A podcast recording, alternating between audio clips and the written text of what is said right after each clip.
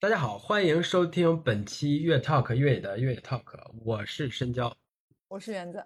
哎，今天我们请到的一个嘉宾，他的名字叫 Jason Coop。Yes, correct. Yeah. Jason Coop，就是听我们的节目的这些听众朋友们都很关注越野跑这项运动，那肯定知道申嘉生和向福昭今年在 UTMB 当中获得了非常好的成绩，尤其是申嘉生在 UTMB 之前还在。啊，西部一百拿到了一个非常好的成绩。哎，就是我们在观赛的时候，或者是看到一些前方传回来的视频当中，我们就看到有一个男人，一个身影，会跟他们拥抱，会在沿途给他们做出一些呃交流。哎，这人是谁呢？这人就是 Jason，就是他就是向富昭和申嘉生的教练。那我们今天请他来呢，呃，有几个原因哈。第一个原因就是 Jason。也是一个呃 podcaster，跟我们是同行，对吧？这个我们感觉有可能有很多需要交流的点。另外一个呢，他就是这两位精英运动员的教练，当然不只有他们两个啊，还有一些其他的国外的精英运动员也同时呃由 Jason 去执教。这两位精英运动员，我们其实是能看出来的，就是在过去的一年当中，呃，甚至更长时间，我们能看出来他们一个很明显的成长轨迹。那我们就就想。而，Jason 是如何执教他们的？如何帮助他们在本来已经很高的水平上又更上一层楼？过程中肯定有很多有意思的、有趣的故事。那在不影响或者是不涉及这两位精英运动员的个人隐私以及 Jason 的商业秘密的前提下，我们也想请他来聊聊这一部分。那第三部分呢，我们还想请 Jason 跟我们聊一聊，就是执教精英运动员和执教普通的越野跑者。这中间有没有什么差别？当然，这个前提是想问问 Jason 是不是也想也接受普通越野跑者的申请，成为他的学员？因为我们有朋友看到了申嘉生和向福昭有这么好的成绩，觉得哎，我也想找 Jason，也跟他一起练。行，这就是我们要聊的这三个部分。Well, for, first off, it's it's my honor. 首先，我真的很荣幸能够成为一名教练。当我刚开始我的职业生涯的时候，我从来没有想过。最终能在任何一项运动的精英领域当中开辟出一席之地，更不要说越野跑这个领域了。现在我还能坐在这里跟中国的媒体谈论一些中国的精英跑者，这是我职业生涯当中一次非常偶然的执教经历，我对此非常的感激。包括这些职业运动员，他们能够信任我，去帮助他们指导他们的职业生涯。我先来回答我是如何选择执教运动员这个问题。作为一个教练，我现在处于一个能够按照自己的意愿去选择执教运动员的职业阶段，这其实是非常奢侈的。但我认为这是我用过去二十五年教练生涯的辛勤工作所换来的。选择运动员是基于两个基本的前提，第一个是我必须要相信，真正的相信运动员。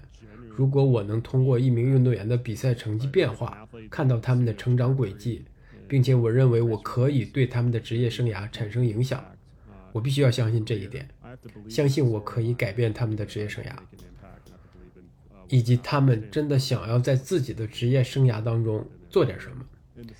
第二个是我个人必须喜欢他们，在体育运动当中，这样的标准看起来有点愚蠢。但归根结底，我只是喜欢和好人一起工作。对于申家生和向福昭，我我认为任何认识他们或者他们的朋友、家人和亲属的人，都会觉得他们是非常好的人。当然，他们实际上也是非常优秀的运动员。能够跟这样两位很优秀的运动员合作，其实是非常偶然的事情。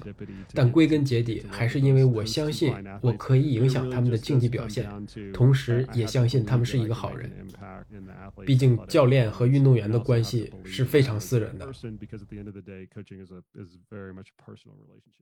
你刚提到了很多次关于信任这个问题，我有个问题想问，就是运动员跟教练之间的这个关系，教练对于他们来说是不是就像一个灯塔或者指明灯一样，或者怎么去理解你提到的这个信任？因为在此之前你并不认识他们。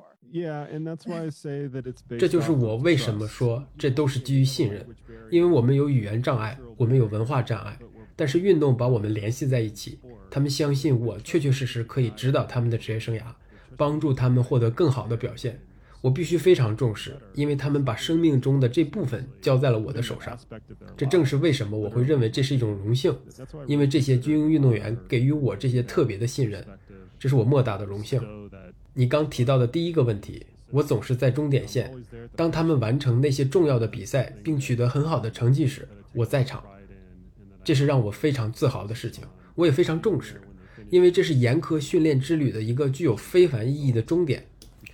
重点是，这趟严苛的训练之旅是我们一起度过的。我在终点线后给他们一个拥抱，给他们一个击掌，给他们一个微笑，给这件事画上一个句号。或者是赢，或者是输，或者是没有任何的变化。无论他们做的是好还是差，其实这都没有关系。我认为这具有象征意义。到达终点象征着整个训练过程的完结，象征着我前面提到的我们这种信任关系。呃，申嘉生先参加西部一百，然后参再参加 UTMB，是你给他制定的计规划或者说是计划吗？It's always Shin's plan. It's not mine. I don't trust you. 我当然会帮他规划参加的比赛，但归根结底，这是他自己的目标。我做的更多的是帮他规划训练，在规划比赛方面，我需要做的是提醒他，作为一个精英运动员，他有无数的参加比赛的机会摆在他面前，每个人都希望他出现在他们的比赛当中。他非常受欢迎，是一位非常优秀的运动员，他有很多比赛的机会，但是他的精力不足够去参加所有的比赛。如果愿意，他可以每个周末都去参加一场比赛。但是作为教练，我的一部分职责就是盘算这些机会，帮他缩小选择范围。专注那些对他最有价值的比赛，所以在赛季开始之初，我们的计划就是将重点放在西部一百和 UTMB 的 CCC 上。我认为他这种级别的运动员能平衡好这两场比赛当中的表现，结果证明是非常好的。他用最好的方式为这两场比赛训练，去准备这两场比赛。这些比赛的结果也证明了有劳动就有收获。那你可以跟我们讲一些他们训练背后的一些些秘诀吗？就是在不侵犯他们隐私的情况之下，是不是可以跟我们讲一些背后的一些故事？He's been public with it all on Strava, so I'm not, you know, mentioning anything that anybody can't. 申嘉生的训练都摆在了 Strava 上，所以我其实没有人们看不见的秘密武器，对任何人来说都是很简单的建议。我们只是增加总的训练量，这听起来有点像陈词滥调。当时他正在准备西部一百。训练量已经非常大，我评估了他的训练之后，很明确地告诉他，要重新安排训练，进行更多长时间的轻松跑，这就是我们做的事情。我们根本没有秘密武器，都是非常简单的。另外，我真正想说，对他们能够产生巨大的影响的事情是，对许多参加欧洲比赛和北美比赛的中国运动员来说，困难的是解决补给问题。这些地方能买到的补给产品各不相同，而且因为语言障碍或者是文化障碍的存在。要想买到合适的补给产品，并告诉他们如何正确使用，都是非常困难的。所以，我们为比赛当天做了很多准备，包括提前的演练、营养补给、水分补充，特别是在炎热的西部一百，这些都非常重要。因此，我想说的是，如果说有秘密的话，只有训练量以及规划整体的营养补给计划，这些就是我们为了获得更好的表现做的两件事情。那针对向福昭来说也是一样的情况吗？对向福昭来说就是完全不同的故事。这里边没有隐私，我没说过他们没有在公开场合说过的话。向福昭对 UTMB 非常有经验，他参加过几次 UTMB，非常的了解赛道。老实说，对他来说更多的是对他整个训练的一个重组。我们在赛季初期要专注在较高强度的训练，在赛季后期进行较低强度的训练。配合较高的训练量，如果你看他每年的训练量，以十二个月为基准，实际上是非常相似的。不同的是，不同类型训练的顺序排列。这次的模式就是从年初进行较高强度、较低训练量的训练，到晚些时候进入 UTMB 的赛季，则配合较低强度、较高训练量的训练，类似这样的滚动。你在成为他们两个人的教练之前，对他们有认识或者有多少了解吗？I was familiar with them as athletes. 作为运动员，我很熟悉他们，因为我在这个圈子已经待了很长时间。我有一些执教的运动员，多年以来一直跟他们同场竞技。在我开始与他们合作之前，个人对他们并不是很了解。尽管这不是我第一次跟中国运动员合作，但过去偶尔和中国运动员有过合作，主要是帮助他们准备一些北美的比赛。这是十二个或者十八个月前建立起来的新关系。如我刚才所说，我很高兴我们之间的合作进展得非常顺利。呃，你说你是第一次呃跟中国的精英运动员合作，作为他们的教练，那你会提前会有担心或担忧这种文化上的障碍吗？Yeah, I mean, I, I am very 我非常清楚这一点。我的方法就是在最初阶段只进行小的渐进式改变，因为我发现一些我做出的训练上的调整的这些信息，在沟通翻译的过程当中会丢失掉。当然，这始终是一个挑战。尽管当我与这两位运动员交谈时，总有翻译在场，但我知道信息没有被百分之百的完全传达，这不是任何人的问题，这只是语言障碍。所以我在对他们的训练做出重大改变时非常谨慎。我尝试改变很小的一部分，因为在我开始与他们合作之前，他们都已经是非常优秀的运动员。我们不要忘记这一点。在我开始干预他们的训练之前，这两位运动员已经取得了很大的成功。他们能有这样的水平，是有原因的。我之前提到过，如果我认为我自己无法改变一位运动员，我就不会选择与他合作。对另外一些运动员，我知道我可以改变他们，但是我必须谨慎选择我的方式。我真的很幸运，我写的第一本书已经被翻译成中文。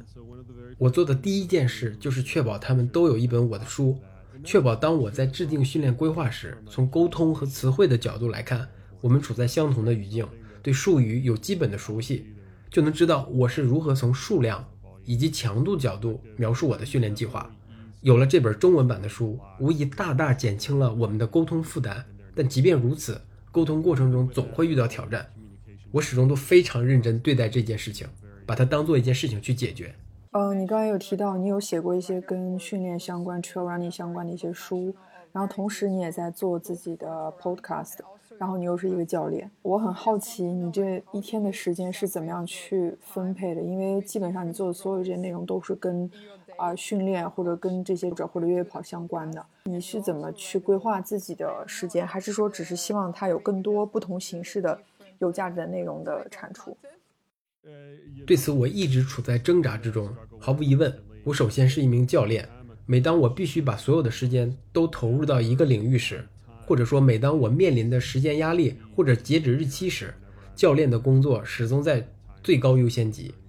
我安排事情的方式，首先是教练的工作，然后是写作、制作播客，然后用空隙时间做其他事情。我不知道这种方式的好坏也不知道不同事情之间的过动是否真的顺畅。我用一天中的空隙时间做其他事情，大段时间做教练的工作。我尽我的全力履行了对每一位运动员的承诺，在跟运动员的合作上投入时间和精力，对我来说始终是最重要的。做播客，呃就占据他多长时，占据你多长的时间呢？就是他会，呃，花费的精力是会比你做教练或者是写书花更多时间吧？现在对你来说，做了两百期，快两百期了，是不是已经很很熟练了？It's always the athletes. 始终是运动员。我的意思是，如果你真的想把一件事情做得很精细，我每周会花大约四十个小时去指导运动员.大约九十分钟做播客，可能每周花大约五到八个小时做与赚钱业务相关的其他事情，与我的教练、合作伙伴们沟通，学习一些新的东西。因此，我所做的百分之八十的工作都是绝对集中在指导运动员上，制定他们的训练计划，分析他们的训练状况，每周与他们沟通，这占据了我绝大多数的时间。我一直都是你 IG 的粉丝，然后也发现你经常会在 Instagram 上说，啊，现在是答疑的时间，大家可以提问题，而且你在 Podcast 上也是一样的。所以我想问，就是当你发现大家有时候会问很多重复性问题的时候，你是怎么样的一种感受？You know, it, it, I 每周我都会被问到同样的问题，这是一个无法改变的事实。但所有问题实际上都是可以解决的，除了一遍又一遍的重复相同的答案之外，我还能怎么办呢？and I'm working on a 我目前正在研究更加技术性的解决方案。you know, I I understand that people want 我理解人们都想要问题的答案，这个状况始终存在。每次我当遇到类似的事情，我都会尝试寻找解决方案。我是一个以解决方案为导向的人，当我与运动员一起工作时，如果他们遇到了问题，无论是伤病问题、营养问题，或者是其他任何问题，我总会试图寻找解决方案。这跟人们一遍又一遍地问同样的问题没什么不同。我的更具有技术性的解决方案可能会在十八个月或者是二十四个月之后完成。我们需要一段时间去搭建这个体系。这段时间，我可能每周还会听到相同的问题，并给出我的答案。那我接下来这个问题是跟作为一名教练相关的。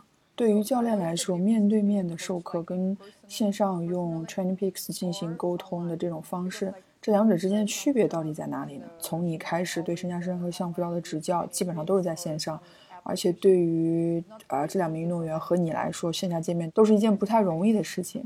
嗯，但是对于比如说啊美国的一些运动员，可能你们还会有机会一个月见一次这种，所以我想知道这两者之间啊会有什么样的不同吗？Yeah, I mean, this goes back to how I originally started as a coach. 这可以追溯到我最开始做教练的时候。作为一名田径教练，我面前有一群运动员，他们来到这个场地，我带领他们训练，然后他们就回家。这是我们在拥有能够进行远程指导训练的技术之前的一个形式。这是在北美用来描述我们所做事情的一个术语。我住在科罗拉多州的斯普林斯，我的运动员遍布世界各地，包括中国以及亚洲其他地方、大洋洲、南非、北美和南美。我可以提供训练产品给到他们，主要的区别是在现场教学时有持续的沟通，能让我们的关系变得更加熟悉。两者相比，我认识到教练和运动员的个人关系对指导效果影响非常大。我确实尝试着出去与我的运动员面对面的交流。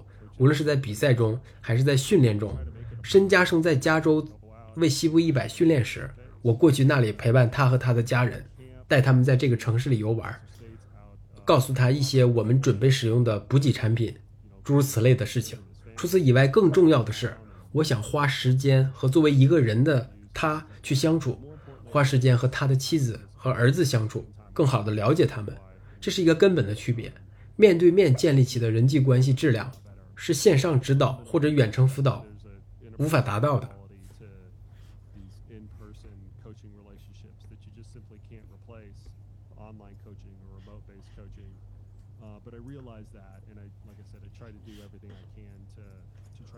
我很明白这之间的差距，然后我会尽我所能，用可行的方式弥合这种差距。我见过几乎所有我指导的运动员。从运动员与教练关系这个角度来看，我是一个好教练。那你在在成为申家生的呃教练呃之后，你是先先见跟他见的面呢，还是先在网网上联系才跟他见的面？呃，it was the other way around。事实恰恰相反，是一位来自中国的运动员介绍我们在网上认识的，是他的一是他的一位 TNF 队友。我曾指导过运动员参加西部一百。我们花了两个月的时间才加上微信，然后开始线上指导。他的妻子是翻译，他的英语显然比我的中文要好很多。我们接触了大概三四个月之后才真正的见面。他当时去参加穿越大加那利越野赛，这是我们合作以来的第一场比赛，在今年的二月份。他其实并不需要我出现在比赛当中，因为他的妻子是他的后勤团队。但我们刚开始合作不久，我想过去见一见他，于是，在二月份就飞到了那里。我们坐下来见面，一起吃饭，认识他和他的家人。所以实际上的顺序是我与运动员先在线上联系，然后我总是会尝试去到他们正在比比赛或者是训练的地方，花一点时间跟他们相处，了解他们，了解他们的状况。So you just go there to meet him? Or 申嘉生是在那场比赛当中我唯一的运动员，我没有任何其他的运动员过去。因为我知道，当我与精英运动员合作时，我知道我们的关系是非常重要的一个组成部分，所以我决定过去。每到赛季都是这样，这样的方式让我成为了更好的教练。同样，我能更好的帮助我的运动员。这点真的很重要哈，就跟运动员、教练跟运动员之间有私人的关系之后，去指导他的训练，肯定是会有很好的帮助的。那我还还想问，就是，呃，他之前不是没没见过申嘉生吗？就先联系上了，在网络上。那第一次见到了申嘉生，就跟他在网络接触到的申嘉生的感觉或者是印象有什么不一样吗？见到了真人之后有什么新的认识？Yeah, eh, well, I, I don't know. With with him, I think I don't think he would mind me saying this. 实际上我并不了解他，他是一个很好的人，看起来坚韧内敛。我不知道这是否能完全翻译成中文，但看起来他就是这样。无论是在线上沟通，或者是面对面的交流，我最初以为这只是语言上有障碍，但我后来意识到他在现实生活当中就是这样。他是一个非常内省的人，安静、矜持。为了跟他打开局面，我其实需要一点点的努力。我得跟他开一些小玩笑，说一些愚笨的冷笑话，耍点小机灵逗逗他，他才会显现出个性之中有趣的一面。基于我们线上的沟通和面对面的接触，我得到了我想要得到的关于运动员的信息。我面前有一位非常认真的运动员，他想要变得更好，他非常重视自己的规划，他很有天赋，对自己所做的事情深思熟虑。向福昭应该是完全相反的性格，或者是不同的性格吧。she's very sweet. Uh, 在很多方面，向福昭是的。提起向福昭，我率先想到的是他性格甜美，非常善良，愿意向他周围的所有人付出爱。但我在看他今年 UTMB 比赛时，终于看到了另一个他，一个凶悍的竞争者。但是大家不要误会，这不影响他性格的甜美。他的脸上一直挂着灿烂的微笑，他的咯咯的笑声很有感染力，非常迷人。但在这一切的背后，他还是一个凶悍的竞争者。向富昭既拥有竞技的精神，同时又是一个善良和温暖的人。kind and warm person. 嗯，真的有点惊讶，惊讶于你会用“凶悍”这个词来形容向福昭。well, not afraid. Fierce. Fierce is the word that I would say. Like because Okay. you can. 我想解释“凶悍”这个词，你可以从他在赛场上的眼神中看到这一点。他绝对的拼尽全力，这恰恰是我非常喜欢与许多运动员建立线上关系之外，I very much 同时建立个人关系的另外一个原因，因为你会看到他们的个性的不同侧面。见到哪一面，主要取决于你是在哪里见到的他。upon what what venue they're in. 我的问题是，这听起来你不仅仅会给他们制定一些啊、呃跑步能力上提高的一些计划，同时你还会对他们的心理的建设、运动运动心理这方面也会有更多的关注啊、呃因为你要深挖很多，可能会有一些复杂，所以我想问，这部分是不是也是你在制定训练计划当中一个比较重要的部分？It, it's comprehensive. 我从来不认为自己的角色只是把训练内容放进日历里的那个人。如果只是这样，他们可以从任何地方得到这些。我审视我自己的角色，实际上是为运动员提供他们取得成功所需的一切，无论是告诉他明天的训练内容是跑四个小时，还是发掘问题背后的心理学动因，或者是为他们购买营养补给。正如我之前聊到的，有的时候我会直接去买，然后直接给他们，杜绝这个过程中可能会犯的错。我不在乎这是否是额外的工作，我觉得这都是我作为一个教练的一部分工作。事实证明，其中很多进步可能正是归因于个人关系和心理方面的建设。运动员必须相信他们正在做的训练是有效果的，他们所做的事情将可以让他们变得更好，会在比赛中表现出色。很多信念都跟我有直接的关系，是在训练期间我给他们做的心理调节中完成的，在比赛中发挥作用。所以，特别是在精英运动员层面，信念非常重要。运动员之间的生理层面的区别非常小，尤其是精英运动员之间，影响结果的关键因素是在其他方面，例如心理、策略、比赛计划、营养补给等等最终都能够导致成绩的差异。你对于这些运动员有一些自己的期待吗？就是可能这个期待你会把它隐藏在一个什么样的地方？你会去想说这个过程到底有没有完成？你对他们的这个期待？Well, I'm in a luxury position because 当有运动员来找我时，他们的目标都已经非常明确没有人会因为缺乏动力来找我，来找我给他们提供帮助。他们来找我只是为了专业知识。对于一名教练来说，这非常的难得。说实话，我从来没想过自己会变成这样。随之而来的是，我可以对这些运动员抱以非常高的期望，因为他们都已经很优秀了。总结起来非常简单，我就会尽所有的全力让这些运动员变得更好。我会飞到比赛的现场，飞去他们训练的地方，我会在半夜跟他们通电话。我们还会找其他领域的专家一起帮忙，包括医学方面、心理学方面、营养学方面。我对他们的期望是他们能够实现自己的梦想，能够全力拼搏。归根结底，看到他们在比赛当中获胜，看到他们能够真正的全力以赴，这正是一名教练，我作为一名教练所期望看到的。就像我说的，我是非常幸运的，我能够执教一些精英运动员。你们可以去看看我们的运动员在西部一百或者是 UTMP 当中获得的成绩。我不知道我的总结是不是能够概括他们的表现。我想说的是，他们都是在超常发挥。但是只要他们的表现能够达到或者超出他们的预期，作为教练，我其实已经别无所求。所以你哭了吗？还是说就是内心有非常多复杂的情绪？是的，在今天我们讨论到的运动员之外，我还是有几次情绪激动的时刻。二零二二年，凯蒂在 UTMB 当中拿到女子冠军之后，有很多视频片段记录了我在终点线后情绪激动的样子，尤其是在他们有出色的表现时，我的情绪激动更是理所当然的了。今年我为向福昭和申嘉生又站在了 UTMB 的终点之后，因为我们有很好的个人关系，而且他们都是很棒的人。因为他们经过了刻苦的训练和无数的付出，最终才能拿到这样好的成绩。所有这一切都在终点的时刻爆发，我禁不住会情绪激动。那你你觉得你在现场对他的比赛当中的帮助有多大一部分呢？就是说，呃，你这个人出现在那儿了，出现在赛场上了，能能让他看见你，你觉得这是对他有很大的帮助吗？让他去冲击更好的成绩？呃，然后这是第一个问题，第二个问题是。你会在现场调整他们的状态吗？就是他们感觉，或者是你觉得他们的节奏有问题了，你会去主动去跟他说你要调整一下怎么样的？或者是他们遇到了问题跟你说，你告诉他该怎么解决？It's tough because 所以这很困难，因为我觉得当我出现在比赛中时，是可以对运动员产生影响的，虽然只是非常间接的。因为有时候我在一场比赛当中有多位执教的运动员，无法从中挑选出一位，所以我很少在比赛当中承担真正的支持任务。但是我具有拉拉队的能力，我觉得这也很重要，这能够提高他们的表现。如果我出现在一个补给站或者是在赛道的某处，对他们说些什么，这其实并不重要，因为无论如何他们都会拼尽自己的全力。这看起来有点无关紧要，但只要我出现在那里。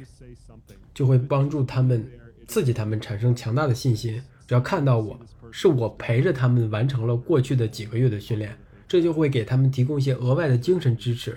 即便我不会支持他们，例如在补给站给他们食物，诸如此类的事情，这依然会让他们能够继续下去。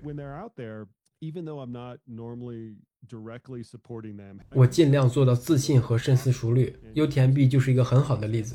我时常用手机观看现场直播。并且尽量找周边的人帮忙翻译，或者直接用谷歌翻译。在这次 UTMB 的过程当中，我和申嘉生就是这样做的。我会用谷歌翻译告诉他比赛当中发生了什么，下一赛段要怎么跑，或者其他一些注意事项。因此，我尝试用各种方式，尽量准确地使用我周边可以用到的工具，例如直播、其他人的反馈、他们的感受等等。即使我们会有语言的障碍，但我一直尝试在一些特定的路段。给他一些实质性的建议。嗯，下面这个问题也是刚刚你一直都有提到的补给，或者我们也可以说是训练期间的这个饮食，因为我们其实是会有很明显的这个不同的饮食习惯，尤其是在补给上，跟美国这边的运动员也会有一些很大的不一样。所以我想问你是如何解决，或者说是很好的过渡这个问题的？因为我突然想起来，呃，像不知道经纪人说，通常情况下，在他 跑幺六八的时候，中间呢，他都会选择小眯一下。但是这次你跟他说不行，不可以，不要。Yeah, no sleep. No sleep. Fortunately, this most of the time this. 我觉得比较幸运的是，大多数情况下，这个补给的问题都可以很好的解决，因为他们通常会在欧洲或者北美待上很长一段时间，所以实际情况就是他们没法把平常吃的所有东西全都打包带到这边。如果这样的话，那真的是太多了。对于申嘉生来说，他在北美待了三个月，然后直接去欧洲备战 UTMB，所以他不可能把所有自己熟悉的食品都打包带在身边，他只能依靠当地的超市采购回来一些食品。这个情况在我看来其实是他的一个优势。我会跟他说：“你一定要相信我，我会给你买所有的一切的补给食品，并且告诉你该怎么使用它。”申嘉生在去西部一百的时候，我就是这样操作的。我在超市买了一堆我很熟悉的运动营养品，根据他过去跟我描述的情况，我知道这些产品对他一定很有帮助，所以我把这些运动营养品都给他带到了那个小镇的 Airbnb。当我到的时候，我们会一起把这些东西都过一遍，我也会尝试直接跟他解释。我们会从比赛日可能遇到的情况这个角度出发，我们最终能够达成一个共识。有的时候我们需要考虑这些营养品的味道，因为各自来自不同的国家，口味都不同。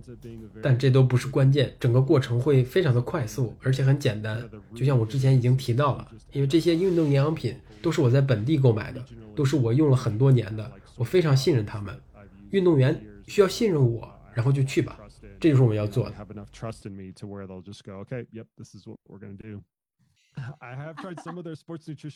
我尝试过他们带来的一些运动营养品。申嘉生的妻子还给我做过几次中餐，我很喜欢吃他的菜。其实我接触过很多非美国版本的中餐，也接触到了很多运动员来自中国的运动员的营养品。就像我说的，问题是他们不可能从中国随身携带足够多的东西。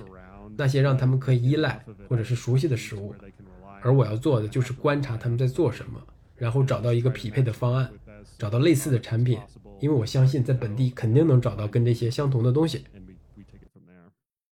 我的问题是怎么去评估这是不是一个完美的一个训练计划？就在这个当中，啊，营养补给，包括实际的啊跑步能力的这个课表的。计划，然后还有心理的建设，甚至于跟教练，就运动员教练之间这个关系，这四者之间的比例，呃，是一个什么样的呢？这几个方面看上去每一项都是可以占据百分之百的比例，即便是此刻有一位数学天才在这儿，对于这个问题的答案可能也会有一些棘手。我的理解是这样的：如果作为一名精英运动员，你必须具备所有这些要素，要有精确的训练。要有坚强的心理素质，而且必须要有自信，要知道营养学，必须保持没有伤病。精英运动员这个领域的竞争是非常激烈的，任何方面的缺陷可能都会被放大，他们都不可能是一个完美无缺的人，或多或少不可避免的有一些小的不完美的部分。但是因为竞争足够激烈，你必须在所有这些方面都做到非常好。所以我不太喜欢说这个比那个重要，或者说那个比这个重要，因为事实上，训练、心理、营养、教练这些因素都非常重要。我为什么会问这个问题？是因为，坦白讲，在中国其实。很多跑者，他们都在想要去找一名职业的跑步教练。在这个过程当中，也有一些人可能他们也想成为一名跑步教练，职业的跑步教练。但是其实我们并没有一个像指导书一样的东西，对于如何成为一名跑步教练。比如说，你需要具备哪些知识的储备，你需要在这件事情上准备多长时间等等。所以啊，我想说，你有这么多年的经验，是不是可以给大家一个可以借鉴的方式给我们坦白说，美国也是类似的情况，没有如何教你成为教练的这种框架或者参考指南。我非常幸运，当我开始踏入这个工作的时候，当时并不存在跑步教练这个市场，此后也没有类似的环境。更戏剧性的是，我是从一个对教练一无所知的这样一个人成长起来的。毫无疑问，在我成为教练之前，我对这个工作一无所知。我和其他人一样，都是从犯错误、不熟悉、没有足够的知识储备以及没有这方面的教育背景这样的情况下成长起来的。但是我真的很喜欢这份工作，我很喜欢这样的工作场景，所以我非常努力。但时至今日，仍然没有作为跑步教练培训学校的这样一个组织。在欧洲有几家这样的学校，但是美国还没有。就是如果你想要成为一名教练，可以去这些学校。花上三四年的时间，你就能掌握成为一名教练所需要的一些技能。但是因为环境不同，很多想要成为教练的人不得不需要大量的时间进行自学。老实说，这方面的参考书或者指南也不多。我的意思是，我的书可以提供一个目前来说还相当不错的一个框架。我试图在为教练和运动员都设计一个框架。在美国，我们也有针对教练开设的英语的认证教育课程。实际上。我们在下周就会在这里举办一次教练的会议，这个是专门针对教练的，所以这一点在美国已经开始的慢慢开始转变了。但坦率地说，我没有太多的建议，因为这是你自己所喜欢的，以及是你自己选择的方向。那么除了尽可能多的寻找信息之外，没有太多的办法。所以播客、书籍，诸如此类的东西，这些内容都在那里。只要你花时间去筛选出那些对你最有价值的内容，然后吸收它。难怪为什么你会在你的呃 Instagram 上的那个介绍会写，我也是一名跑者，我并不是一个摆拍或者只是在线上让你看见我跑步的人。Definitely for information purposes。我的社交媒体主要是为了让人更快的获取信息，并不是为了娱乐。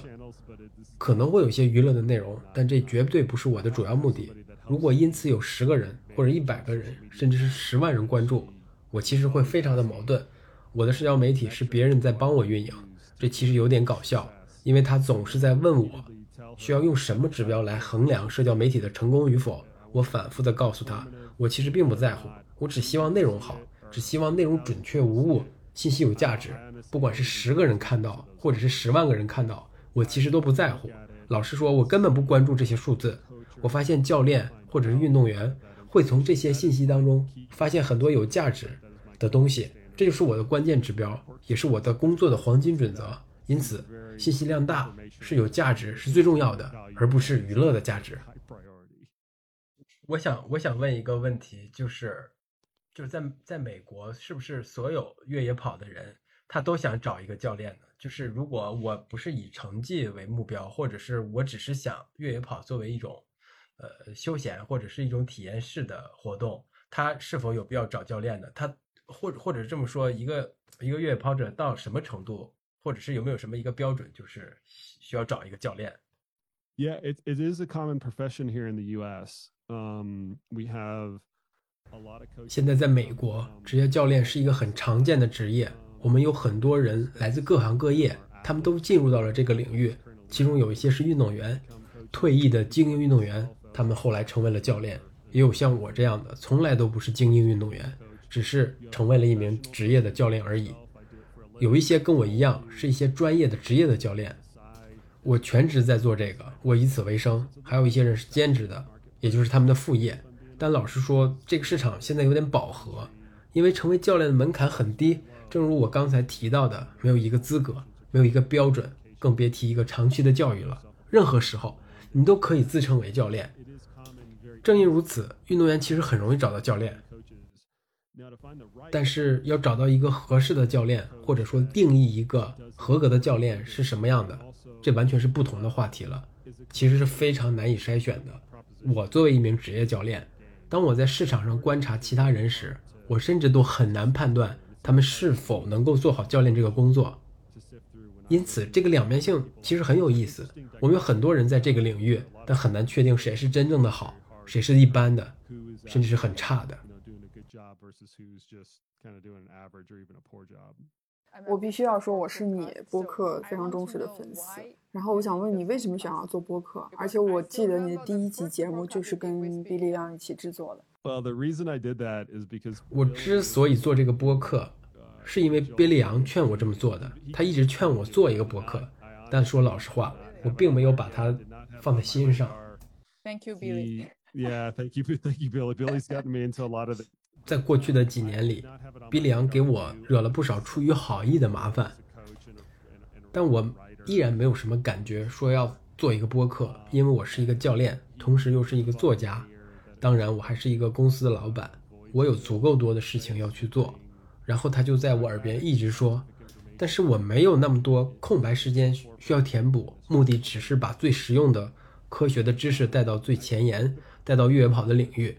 起初我只是带着一个非常谦卑，或者说是相对较低的期望去做播客这个项目，但是我现在真的很喜欢做这件事儿。刚才你说你是这个播客的粉丝，你觉得它很有价值，我非常开心能够听到你刚才的反馈，这真的能够激励我继续的前进，因为我没有把播客商业化，对吧？我不卖广告或者销售任何东西，反而实际上每个月都要花钱去做。我得花钱雇人做后期制作，我还得花钱买我现在正在使用的设备，以及诸如此类的这些东西。当然，我从来没有把它视为我商业化或者是业务收入的一部分。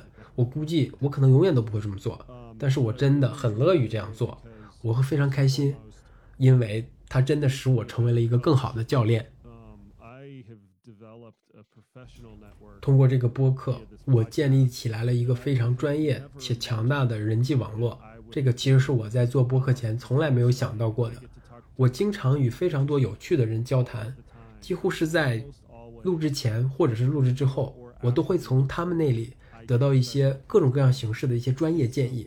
我请他们帮忙去解答一些运动员可能遇到的问题，或者是作为教练可能遇到的疑问。我需要一个关于热量缩写的很专业的问题解答，我就会想到他们。所以，作为一名职业的教练，这方面的专业工作和网络的建立，以及在确定采访嘉宾和选题前，我必须对主题进行的所有研究，对我来说都非常的有价值。我真的从来没有想到会是这样，这真的是一个非常偶然，同时我也能够幸运的、很开心的做这样的事情。这个播客对很多人来说都很有意义，或者是他们能够从中获得了知识，这就足够了。这就是我的最终目标。而这个目标，同时也让我建立起来了一个专业的学术网络，这让我作为职业教练也越来越专业。这件事儿让我永远都心怀感恩，并且我会一直坚持做下去。如果现在有人把它关掉了，或者说是很魔幻的这个播客就消失掉了，我还是会重新继续开始坚持去做，因为我还想跟更多有意思、有内涵以及真正的专家去进行讨论，去进行聊天。这让我在职业教练的这条路上变得更加的高效，这条路也变得越来越清晰。我看到所有节目里出现的嘉宾真的都太棒了。相信我，每隔一段时间，我都会遇到一些我非常想要邀请的人，但是他们要么是不回应，要么是没有时间，或者是因为其他的原因拒绝我。但实际上，更多的是惊讶和荣幸。他们中很多人都非常慷慨地接受了我的邀请，抽时间跟我一起交流。当然，其中一些嘉宾的专业知识，我也支付给他们报酬，因为我知道这是商业的一部分。就像我说的，他们愿意花很长的时间与我沟通、与我通话，主要是解决我作为一个教练想要知道的事情。这真的是我的荣幸，这其实也是我的播客的定位。我希望在开始深度交谈之前，已经弄清楚了许多东西，这部分工作已经非常有意义了。那在你每次录之前，你会在线下跟他们有一次前采的这种准备吗？So I had a professional network built up. 我其实有一个播客的专业嘉宾的人才库。其实，在我开始做播客之前，我已经做了十五年的教练。正因如此，我已经建立了一个很合理化的专业人才信息网。我可以接触到一些领域的专家，询问他们任何事情的看法。但是，这个播客平台的激发作用。还是远远超乎了我的想象。我也会把这些内容用在我们的教练身上。通常我们在线上发布的一个小时的内容，通常在背后的聊天可能会有五个小时，所以我需要提前做一些准备工作。我要把所有的文章都拿出来过一遍，我有我的笔记表格以及类似的笔记的东西，然后就是开始录制。基本上录制结束后，我们已经进行了很有成效的对话。所以，大多数嘉宾都非常愿意在我需要帮助的时候依然伸出援手。有时我会把他们请到我们的教练部门，做一个持续性的一个输出。有时我会问他们一些非常具体的问题，还有一些时候我会问他们一些已经发生的事情的看法。因此，这就成了一个非常有意义的活动。它带来的收益已经远远超过了这一个小时的播客的产出。所以 Coop Cost 的下一集是什么内容呢？Well, okay, you guys probably aren't aware. I don't know. You might. 啊，这件事儿我不知道你们知不知道，有没有关注我的 ins？我录制播客的所有设备现在还在苏黎世机场，因为我把他们带到了 UTMB 现场去录制播客。虽然我从来不把自己当成一个播客的主播或者说是制作人，但是你可以想象，这是一套多么精美和专业的设备，漂亮的麦克风，还有操控台，不只是简单的 USB 连接。但是当我回来的时候，发现我的所有设备全丢了。现在跟你们对话的这个麦克风，这是我第一次用它。在我们通话开始之前，连接可能遇到了一些问题，这就是一个原因。我其实已经预约了好几期节目的录制，但是现在都需要推翻，重新来了。我现在需要重新规划我的时间表，因为我没有录音的设备。无论如何，节目都延期了。我现在正在逐步的整理我的录音设备，然后我要重新制定我的日程表，然后我把预约好了的几期节目进行录制好。这都是因为我的设备丢失的原因被迫停了。总而言之，说来话长，一切都被推迟了。我们的下一期节目是在九月二十五号发布，内容是美国反兴奋剂机构首席科学官做客我们的节目。几年前，我跟他有过一次非常精彩的对话，是有关超长距离跑者的反兴奋剂解决方案的。我会在九月二十五号周一发布。我跟他的一个新的节目，然后我还准备了一些其他的播客，正在排队发布当中。一个是关于胶原蛋白的补充，以及胶原蛋白的缺乏和补充对关节健康的影响。另一集播客也会非常有趣，这是关于职业教练这个业务的。我会请来其他几位教练和一些教练团队，我们会深入的探讨一下我们的这个业务是如何组织的，我们为什么要收取这样的费用和那样的费用。以及教练对运动员来说究竟有什么意义？这个也是让我感到非常兴奋的一个话题。然后我还有一个关于生物力学的播客在排队当中，还有一个是关于低能量可进性这个话题的一个讨论。我现在还不知道这几期节目的播出顺序，因为在我的日历当中，所有的播出日期已经都挤在了一起。但是这就是我接下来几期节目的主题。听起来有好多非常棒和大制作的播客正在等待发射中。相信我，这些嘉宾都非常谦虚。就像我前面所说的，我会花大量的时间为这些内容做准备。我有非常棒的嘉宾，他们都是各自领域的专家。但这些节目都是在我家的地下室的办公室里录制的，并不是什么精心设计的录音棚。这是一个非常土生土长的播客节目，我想各位听众会认同这一点。它不需要过度的设计或者是包装，我不向任何人推销任何东西，我不需要通过广告赞助或者其他类似的东西来为播客赚钱。我只是想传播全心全意的、无偏见的、未经过任何滤纸渲染的有价值的内容去传播它。我真的很自豪有这样的播客进入到这个市场。只要我有一个很适合的录音设备，我就可以继续生产这些内容。那你是怎么选择播客的嘉宾的呢？是根据听众给你的留言，还是说根据一些你想要聊的一些不同的话题？It's both. I mean, I get requests from people on social media. 其实这两者都有。我经常收到大家在社交媒体上的留言，问你能报道这个吗？你能报道那个吗？我会尽量满足大家的要求。基于好奇心，我也会寻找各个领域的专家。有时候选题也会源自我与生俱来的好奇心。如果我看到一篇非常有趣的论文，我通常会联系作者或者是合著者，看他们是否愿意来讨论这些问题。我总会在网上看到一些论文的发表，我对他们都很有兴趣。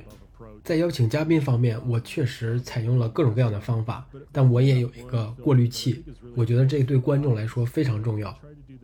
我尝试让真正做研究的人参与到我的播客当中来，而不是生产产品的那些人。例如，在几周前，我做了一个关于外源酮的节目，我很容易就能联系到其中一家生产商，把他们请到我们的播客中来，因为他们正在寻找自己的目标受众，他们试图销售产品，这其实没什么错，每个人都有自己的生意，但是他们肯定会带着目的来到我的节目，他们的目的就是想要推广或者是销售他们的产品。也因此，我倾向于不邀请这些人。虽然我过去这样做过，但是随着我节目的不断发展，我会越来越远离这种做法。取而代之的是，我会把那些真正研究这些产品的人请来。我认为这个非常重要，因为这样你就能够把没有偏见的人请到这里来，来从他们那里获得观点。他们没有任何目的，会为我们的运动员提供真正全面的建议。以铜为例，实际上我请来了一个研究员，他对铜的研究可能比这个产品的生产商本身要深入的许多。我觉得这样的设置对观众来说是更好的，因为他们能够获得更全面的观点，也能够获得真正的以用户为中心的观点，而不是以产品制造商为中心的观点。所以播客的一个角度就是，我试图去让研究人员公正的研究人员，而不是产品。或者是补剂的制造商来跟我一起讨论问题。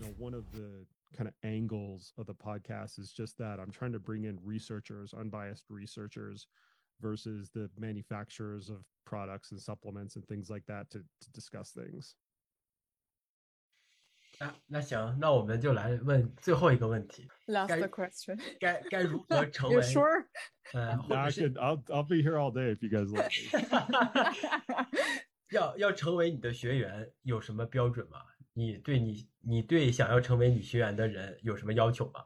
no, it's once again, I just want to, I want to work. 我只跟那些我感兴趣的、真正想要提高自己成绩的运动员合作。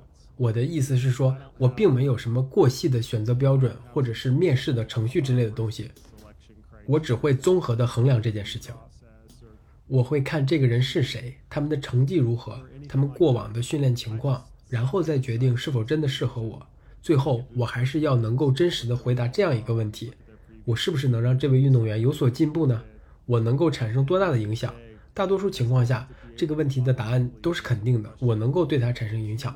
但是有很多其他的情况，答案不仅是否定的，因为有更好的解决方案在等着他。我有一个完整的教练团队，我们的教练团队中有五十多名教练，但是我似乎得到了最多的关注。我认为这对其他的教练来说似乎有点不公平，但在很多的情况下，他们都能为运动员提供更好的解决方案。例如，萨里斯·加扎罗教练、尼可·拉斯穆森教练、约翰·吉斯菲拉德教练、达西·墨菲教练，还有其他我所有的同事，不管是因为什么，我会基于我的判断，觉得哪位教练更适合哪位运动员，因为这些教练各自有各自特殊的专长，有的时候他或许是跟这个运动员的性格更加匹配，或者是这个运动员所从事的运动项目比较特殊，诸如此类的原因，让他能够在其他教练那里得到更好的解决方案。所以说到底，当大家特地来问我的时候，我必须要能够回答真实的回答刚才那些问题：我是否真的适合这个人？我是否能够改善他的成绩？如果答案是肯定的，这就太好了。但很多时候我的答案都是不。我认为我们这里有更好的解决方案。我并不是一个真正最好的选择。我经常说不，这其实是实话。在过去的六周，我说了十几次的不，这不代表我不想教他们，而是有更好的解决方案等着他们。我认为只有教练以这样的方式为导向，努力的为运动员找到更好的解决方案，甚至这个解决方案不来自于自己，这才是我们需要保持的正确的思想和行动。因为我们最终的运动员作为客户，是他们在训练，是他们在付出艰辛的努力。我们需要时刻把他们的需求放在我们工作的首位。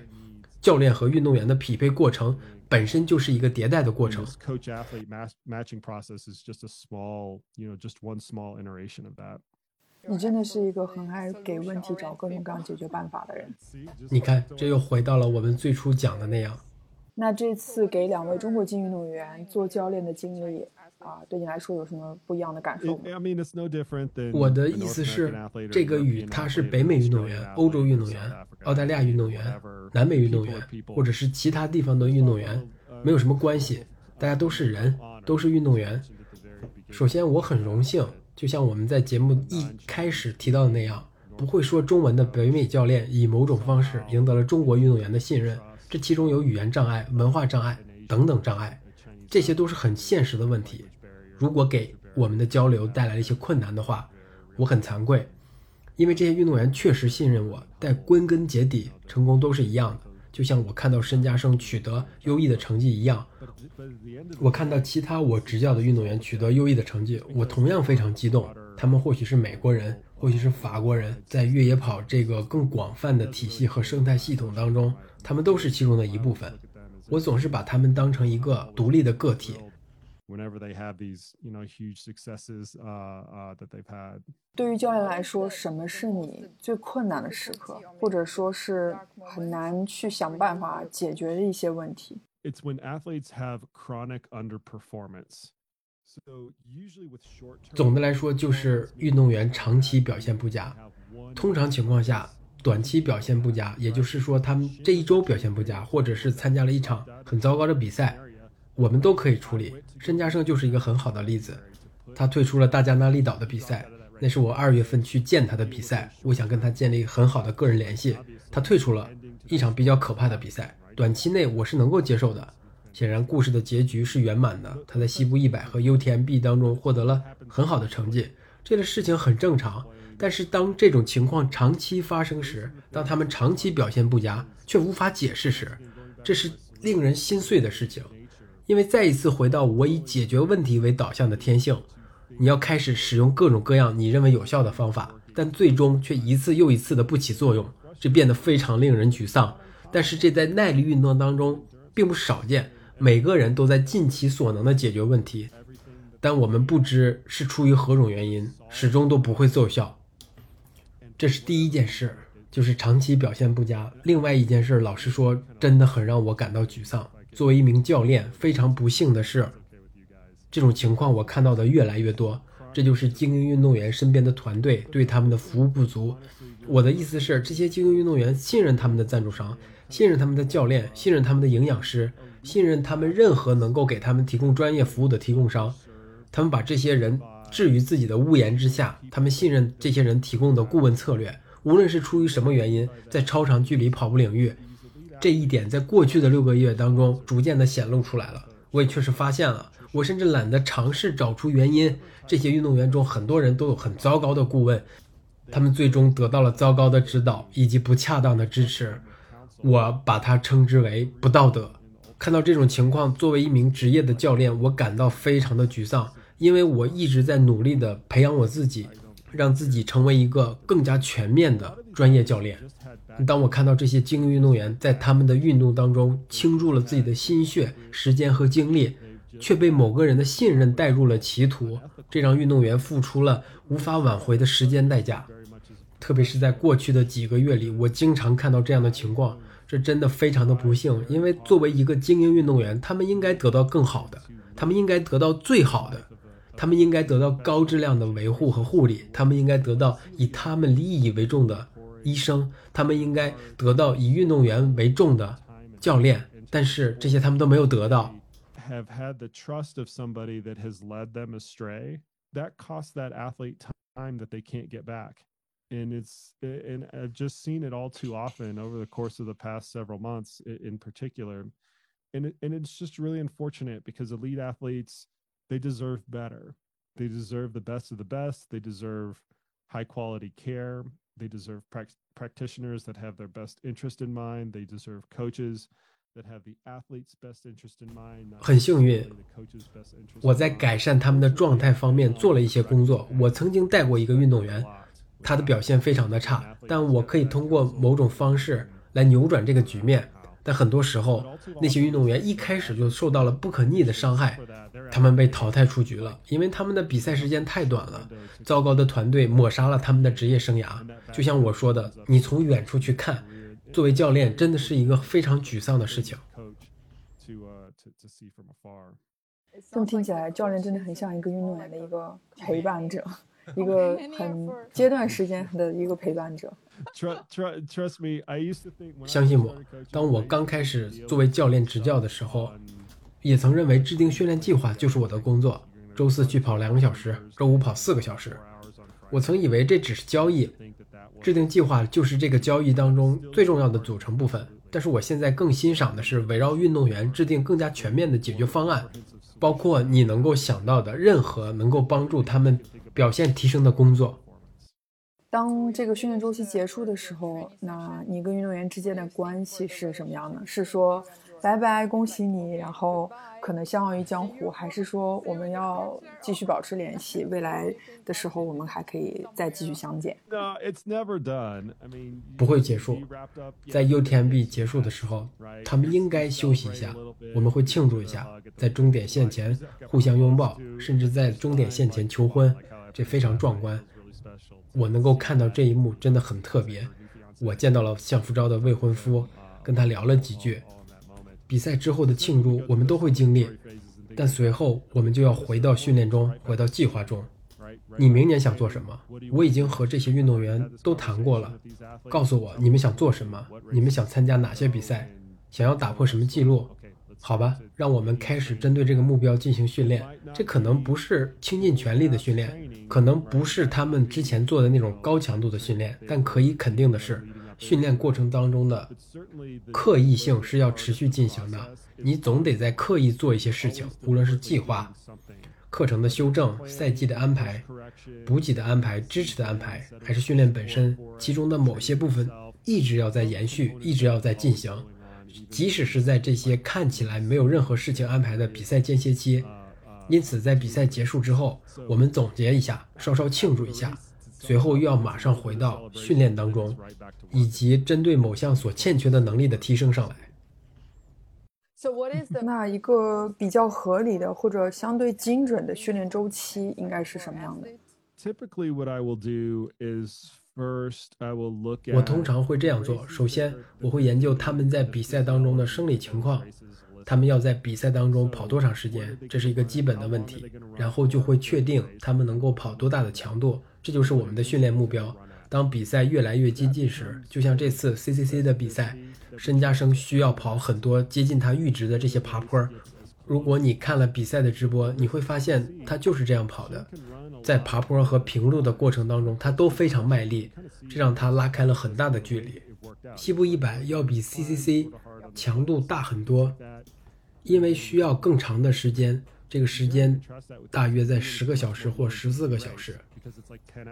因此，第一部分我们要从时间和强度的角度入手，运动员在比赛当中跑步的强度是多少，然后确定我们要在比赛前进行哪些特定的训练干预。以最大强度的增强他的身体机能，这是第一个部分。然后我们再扩展到你到底有多少的时间来训练，十二个月还是九个月，或者是其他什么时间，以此开始建立整个规划，最终达到你希望你的运动员能够达到的身体状态目标。因此，当我们讨论运动员该进行哪些训练活动时，这在很大程度上是一种从后向前的一个构建，主要根据运动员所参加的项目进行个性化的训练指导。我想说的是，在某种程度上是根据运动员自身的优势和劣势来进行个性化的训练建议。比赛项目需要运动员达到的身体指标肯定是占主导地位的，但是我们在整个训练计划当中也会着重参考运动员本身的强项或者是弱项。我必须要停下来，否则我一直控制不住，想要问各种各样更多的问题。我迫不及待地想知道这个翻译出来的效果如何。这是我第一次做需要翻译成中文的播客，希望我们可以一起探索这种新的形式。如果有机会的话，未来你会想执教更多的中国运动员吗？I'm gonna I'm gonna make I'm gonna make a trip out there at some time. I don't know when. 我打算找个时间来中国，但我不知道是什么时候。我会把它放在我的日程表里。我也不知道我会在那里做什么，但是我知道，我过去了之后，我会拜访一些品牌，会拜访一些代理商。肯定也会拜访一些运动员，呃，然后回到解决问题的这个话题上来说，我想弄明白我如何才能为这些人更好的服务。我正在收集一些信息，比如说我能接触到的运动员的名字。刚才你也有提到，在这里有很多人，他们希望得到专业教练的专业指导。我其实特别希望在这方面和同事们能够有所作为，找到这个问题的解决方案。professional coaching, coaching and professional guidance. And if and if I can make an impact in that, me and or the rest of the colleagues that I have, if we can make an impact in that, I'm happy to see how we can try to try to find those types of solutions. More coaches on your umbrella. Yeah, we'll we'll find. 我也会找一些中国教练来一起想办法。yeah, there English, Chinese, Japanese, Spanish, French. we're it, it's an active part. I mean, we're trying to expand into multi. We we already do have Spanish speaking and French speaking coaches. Uh, 对的，我们也正在试图多语种教学。我们已经有了会讲西班牙语和法语的教练。你们肯定更了解中国的语言，但是它翻译起来有些难度。尽管如此，我觉得我还是可以尝试在这个领域当中找到解决方案。可能需要一些时间，但我觉得要去做。老实说，这个对我来说是非常有趣的事情，因为我喜欢探索新的地方，探索新的领域。这是我偶然接触到的一个地方，但是我看到了它的巨大的潜力。to be honest with you. Like I like I like exploring new places and new arenas, and this is one that very serendip- serendipitously I've had access to, and and I could see a lot of potential there. Back to your solution-oriented nature. Okay. There's always a solution. 总会有解决办法的。我有一个非常好的朋友，他是海豹突击队的队员，这是一个在美国军方非常有名的部队，这是我共事过的最好的人。我很愿意把我任何事情都托付给他去帮忙办理。每当我们项目遇到问题的时候，他总会说肯定有办法解决，肯定有办法解决。所以在我的整个职业生涯当中，也一直保留着这个口头禅。No more questions. Cool. Hope to see you in China. 好，我也希望能在中国见到你们。所以这集播客播出的时候，请告诉我一声，我也会把它发出来。我其实很想听听，虽然我听不懂。我很感谢你们与我合作，就像我说的，这对我来说非常的有趣。很感谢你们的节目能够为这期内容所做的一切。这是我们第一百期节目。This episode is our one hundred episodes Really? when we publish. Oh, wow. yes. Oh wow, what an honor! Wow, congratulations. That's really Thank cool. you. Um, that's Thank an honor. Uh, when when do you have a, a published date for it? When this will come out? Just just like I said, just let me know. I'll be uh, one. I'd just love to hear it, but two, I'll absolutely promote it when you guys put it out. I promise get- you, I, I I will send you because this is 100. Can I get it on Apple Podcasts, or do I have to have a Yes. special? Spotify. Spotify. Spotify Okay. also. Perfect. Perfect. Thank you, thank you, Awesome. Jason. Thank you Yeah, your thank time you, and- Jason. and, and your Yeah, thank- patience for for this show. Yeah, Thank thank you you guys. so Appreciate much. it. OK Yep. OK Thank you. Bye. 拜。那我们这期节目就到这里了，我们下期再见。